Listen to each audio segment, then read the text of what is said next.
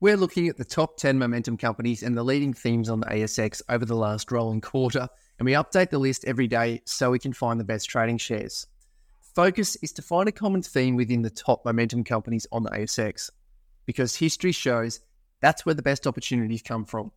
I'm Christopher Hall, and this is Finer Market Points, where we connect the leading market themes and the top performing companies for better trading. Now, today on the ASX, for the 15th of November 2023, we've got a solid gain on the market, up 1.45%, shooting out after a V movement on the bottom. And what we have seen is a dramatic change from what's leading the market and a lot of companies coming from their lows. However, there are very familiar names in the top 10 today. Starting off in 10th place, we've got RDN, Raiden Resources. They entered the launch pad or re entered it 20 sessions ago. Raiden Resources being the explorer we know with a focus on precious and base metals. In Europe, they're looking for copper and gold in Serbia and Bulgaria. And then it's also nickel, copper, and platinum group elements, or PGE, in West Australia's Pilbara region.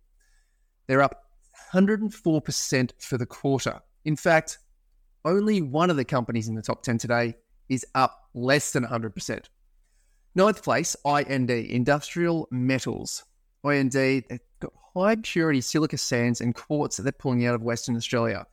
That's from Bunbury to Geraldton to Albany and Esperance and many places in between. They're also exploring for lithium in Pilbara region. IND are up 150% for the quarter. Launchpad was entered 34 sessions ago. Top 30 momentum was hit 11 sessions ago. Eighth place, FND, Findi Limited. Now they're up 141% over the last quarter. Launchpad was entered 26 sessions ago, top 30 momentum, 18 sessions. New name into the list. Seventh place is a familiar name, FL1, First Lithium Limited.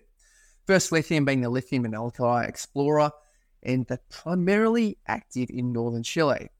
Their movement's been 101% over the last three months, hitting the launchpad and top 30 momentum at the same time 34 sessions ago.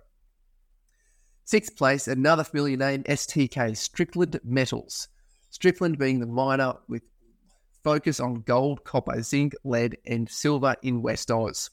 Strickland have gained 78% for the quarter. That's the lowest of the top 10 that we're looking at today. Into the top five now. Fifth place, GRE, Greentech Metals. West Oz miner focusing on exploration and development of battery metal projects currently exploring for nickel, copper, and PGE platinum group elements in the unexplored areas of West Pilbara. GRE have gained 175% over the last three months. Launchpad entered 16 sessions ago and then three sessions later, hitting the top 30 momentum. Fourth place, IMU.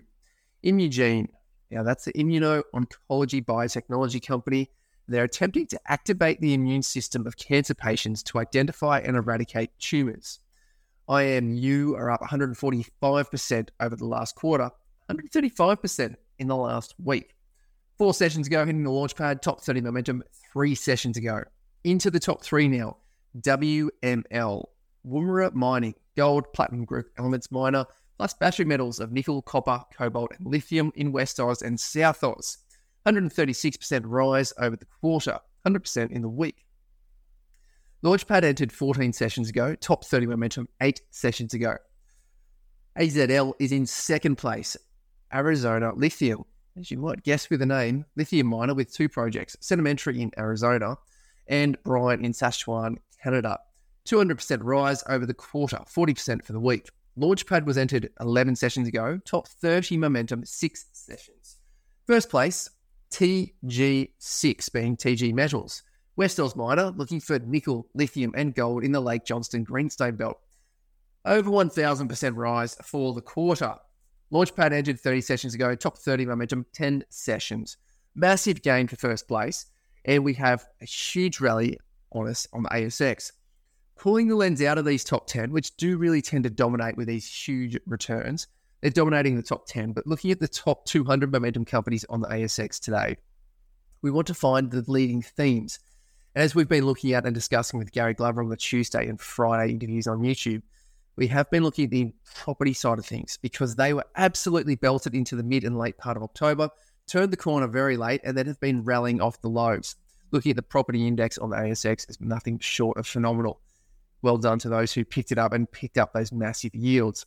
First place is industrial listed property trusts. Second place, autos, company exposed to the automobile industry. That's anywhere from building radiators, carbon fiber wheels, through to the leather that go into the seats, and also those who import the cars and have dealerships across the country. Third place, property as a sector as a whole. Fourth place, mining services. Fifth, biotechnology drugs. So, biotechnology companies, specifically those in drug manufacturing and studies in clinical stages. Sixth place, professional services. Seventh, listed property trusts bit of a subset from property in itself, but almost a whole sector by itself.